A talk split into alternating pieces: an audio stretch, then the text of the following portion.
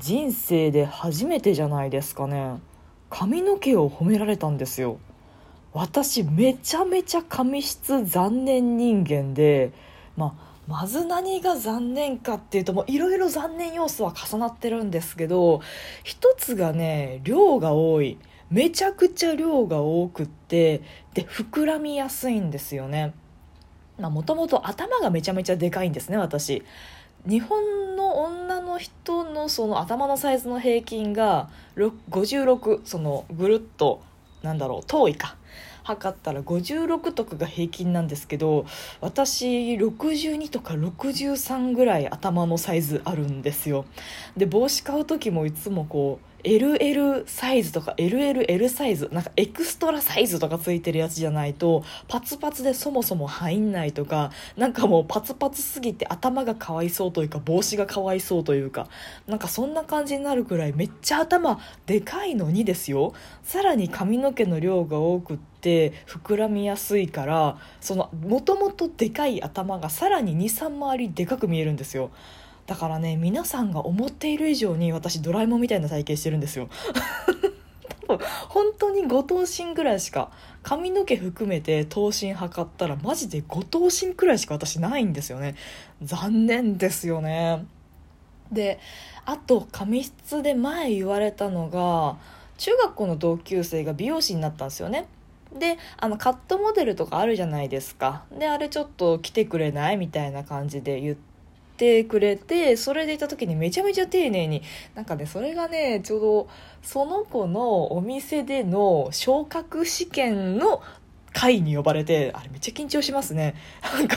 会に呼ばれてでどんな髪型しますか？とかあとパーマも絶対にかけなきゃいけない日みたいな。そのその昇格を試験を受けるにあたっては絶対にパーマの施術をしなくちゃいけなくってごめんだけど文吉ちゃんあのパーマもかけていいみたいな。でパーマかけるんだったらどれがいいっていうこのカウンセリングから何から何までこう友達と私とあとお店のスタッフの他の人たち上司の人たちが遠巻きに見守ってるっていう 閉店後のねまあまあカットモデルはよくあの閉店後のとか月曜の美容室でやると思うんですけど閉店後のお店でこう1対1で自然に振る舞わなくちゃいけないんだけど遠巻きに上司は見ているっていうなんかすごい空間で施術してもらったことがあったんですよ。でまあもちろん友達っていうのもあるし、まあ、試験っていうのもあるのでかなり丁寧にカウンセリングとかその髪質のことも聞いてくれてで何言われたかっていうと乾燥しやすいって言われたんですよね。あの私肌めちゃめちゃ強いんですよ乾燥で悩んでるとかあの敏感肌ですぐ荒れちゃうとか全くなくってお肌はつよつよ人間なのに髪の毛はめちゃめちゃ乾燥しやすい髪質ですって言われてでその時にじゃあこのシャンプーかなって言って使ってもらったシャンプーがめちゃめちゃ良かったんですよ。なんかめちゃくちゃいっぱいアミノ酸補修成分かな？なんかアミノ酸がたくさん入っていてでまあもちろん髪の毛もタンパク質なんですけどそのたくさんシャンプーにたくさん入っているアミノ酸が髪の毛をしっかり補修してくれてなんかね洗った瞬間から確かに手触り変わったんですよね。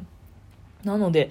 このシャンプーすごい文吉ちゃんに合うからおすすめだから、まあ、高いけどちょっと試してみてって言って、まあ、サンプル無料でもらったりとかしてて本当に良かったんですよそれ。であマジか髪質自分でずっと悩んでたのでもしこれでねいい感じの髪の毛になるならいいかもと思ってそのシャンプー調べてみたらなんとびっくり1本1万円だったんですよね 買えねえ さすがに1本1万円はいくらサラサラツヤツヤの髪が手に入れられるとはいえ1本1万は高いわ。無理だわ。私には無理だわっていう感じで。でまあしゃあないですよね。いいものはいいしやっぱりそれぐらいしないと私の髪の毛のその乾燥具合っていうのはどうにもならないんだと思ってびっくりしたんですよね。まあまあそんな感じでまあ、乾燥してて膨らみやすくって量が多いっていう残念紙質なんですけどこの間ね職場の人にめっちゃ褒められたんですよ。なんかすごいまとまりいいねみたいな。え、ま、マジですか？マジで言ってますか？で、その言ってくれた人、あの、職場の先輩なんですけど、めっちゃ可愛いんですよ。関係ない、可愛いのは関係ないんですけど、まあ、すごいこう、服装にも気を使ってらっしゃって、まあ、顔立ちもすごいお綺麗で、で髪の毛もサラサラツヤツヤで、めっちゃ可愛いんですよ。私よりも、なんだろう、比べちゃ申し訳ないぐらいお綺麗な方なんですけど、それでも褒めてくださって、で、なんでだろうと思って、まあ、その先輩がね、直前に髪切ったはったんですよ。でちょうど私と同じようなボブぐらいの長さに切らはったんですよ。その前もうちょっと長くって。で切りたての時ってなんかこう落ち着かないじゃないですか、まあ、美容室切りたてってなんかこう見慣れないのもあるしまだその髪型に髪質というかが馴染んでなくて毎日ちょっとセットに迷うみたいなあるでしょ？多分ああいうタイミングでなんかしばらくボブを続けてる私の髪型を見たもんだからあなんかボブっぽく収まってるねっていう意味で褒めてくれたのかなと思うんですけどまあ私なりにでもそのまあ中学校とかもう全然何も見た目気にしてなかった頃ってマジでその髪質の悪さとか多さとかカットのまずさとかも全部ほったらかしてた頃って本当にボサボサで爆発してたんですけどでもさすがに大人になってそれは嫌だなというかうん、ある程度は身だしなみとしてケアもしなきゃいけないよねって思ってで本当一人暮らし始めた頃は生活コストを抑えたかったのでシャンプーもなんか詰め替えのそのパウチだったら200円とかで売ったやつあるじゃないですか。ラックスとかエッセンシャルか。とかだったらすげえ安く売ってるやつがあってまあそれでやってたんですけどでもなんかやっぱりこう自分の髪質もうちょいなんとかならんかなと思って今使ってるのがアミノ酸系のシャンプーなんですよね。あのいわゆるこの YouTube とかで今そのあなたの髪を美しくするチャンネルさんとかまあ他にもなんかいろいろこう美容室美容師さん系の YouTuber さん増えてきてると思うんですけどああいうのを見てると必ず言うたはるのがシャンプーの主成分というか洗浄成分には石油系と、えー、アミノ酸系っていうのがあって石油系はしっかり汚れが落とせるけれども刺激が強くって髪の毛のダメージはちょっとでかいと。でアミノ酸の方は洗浄力はそこまで強くないけどだけど補修成分がしっかりしていて髪質良くなるよみたいな。優しいシャンプーですよみたいななんかそういうのを言ってたんですよね。で安いシャンプーそのラックスとかエッセンシャルとかことごとく石油系なわけですよ。でなんか日本人で普通に暮らしてる分にはその砂ぼこりの真ん中で過ごしてますとかじゃない限りはそんなに多分洗浄成分強くなくても大丈夫だしそもそも私の乾燥しがちな髪の毛で石油系のシャンプーでガシガシ洗うっていうのはそれはさすがに良くないんじゃないかというかアミノ酸系のシャンプーにしてみたらなんか良くなるんじゃないかと思ってで今使ってるそのミクシムポーションっていうシャンプーに変えてちょうど1年くらい今で経ったんですよね。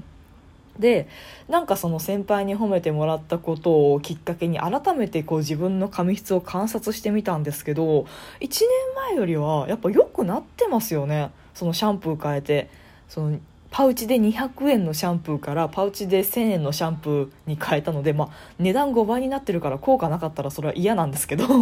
でも言われてみればでも比べてみればでもそれなりに髪質良くなってるし高いものには高いだけの効果あるんだなと思いまして猫だって吠えたい。この番組ではリアルではちょっと喋りづらいことだけど誰かに聞いてほしいこと日々の雑多な所感をいかに言葉にできるか鋭意挑戦中です。少しの間お付き合いいただけますと幸いです。そっか。5倍なんだね。なんか今喋ってて改めてあ昔と5倍のシャンプー私使ってんだと思って。でもその美容室で勧めてもらった1本ボトル1万円のシャンプーに比べたらシャンプーの価格帯ってすごいね。ピンからキリまでってマジでピンからキリまであるんだね。そりゃまあちゃんと金かけたらよくなるわな。であそうそう。あとはちゃんとヘアオイルとかも使うようになりましたね。本当その学生時代私家に実家にドライヤーなかったんですよ。皆さんドライヤーってどんなもんでしたか？あの本当に小学校まではないのが当たり前の世界で生きてたんですよね。でお風呂に夜入ってしっかりタオルで乾かしてで自然乾燥で乾ききってから寝るっていう。なのでドライヤーを初めて使ったのが多分中学校2年生とか3年生とかなんですよね。でドライヤーで乾かさないとその髪の毛のキューティクルが開きっぱなしの状態で水分が飛んでこうあと温度が下がって開いた状態で髪の毛が固定しちゃうので、まあ、バサバサになるんですよ。なのでドライヤーをちゃんと使って乾かすだけでも確かにだいぶ髪の毛の落ち着きは違うし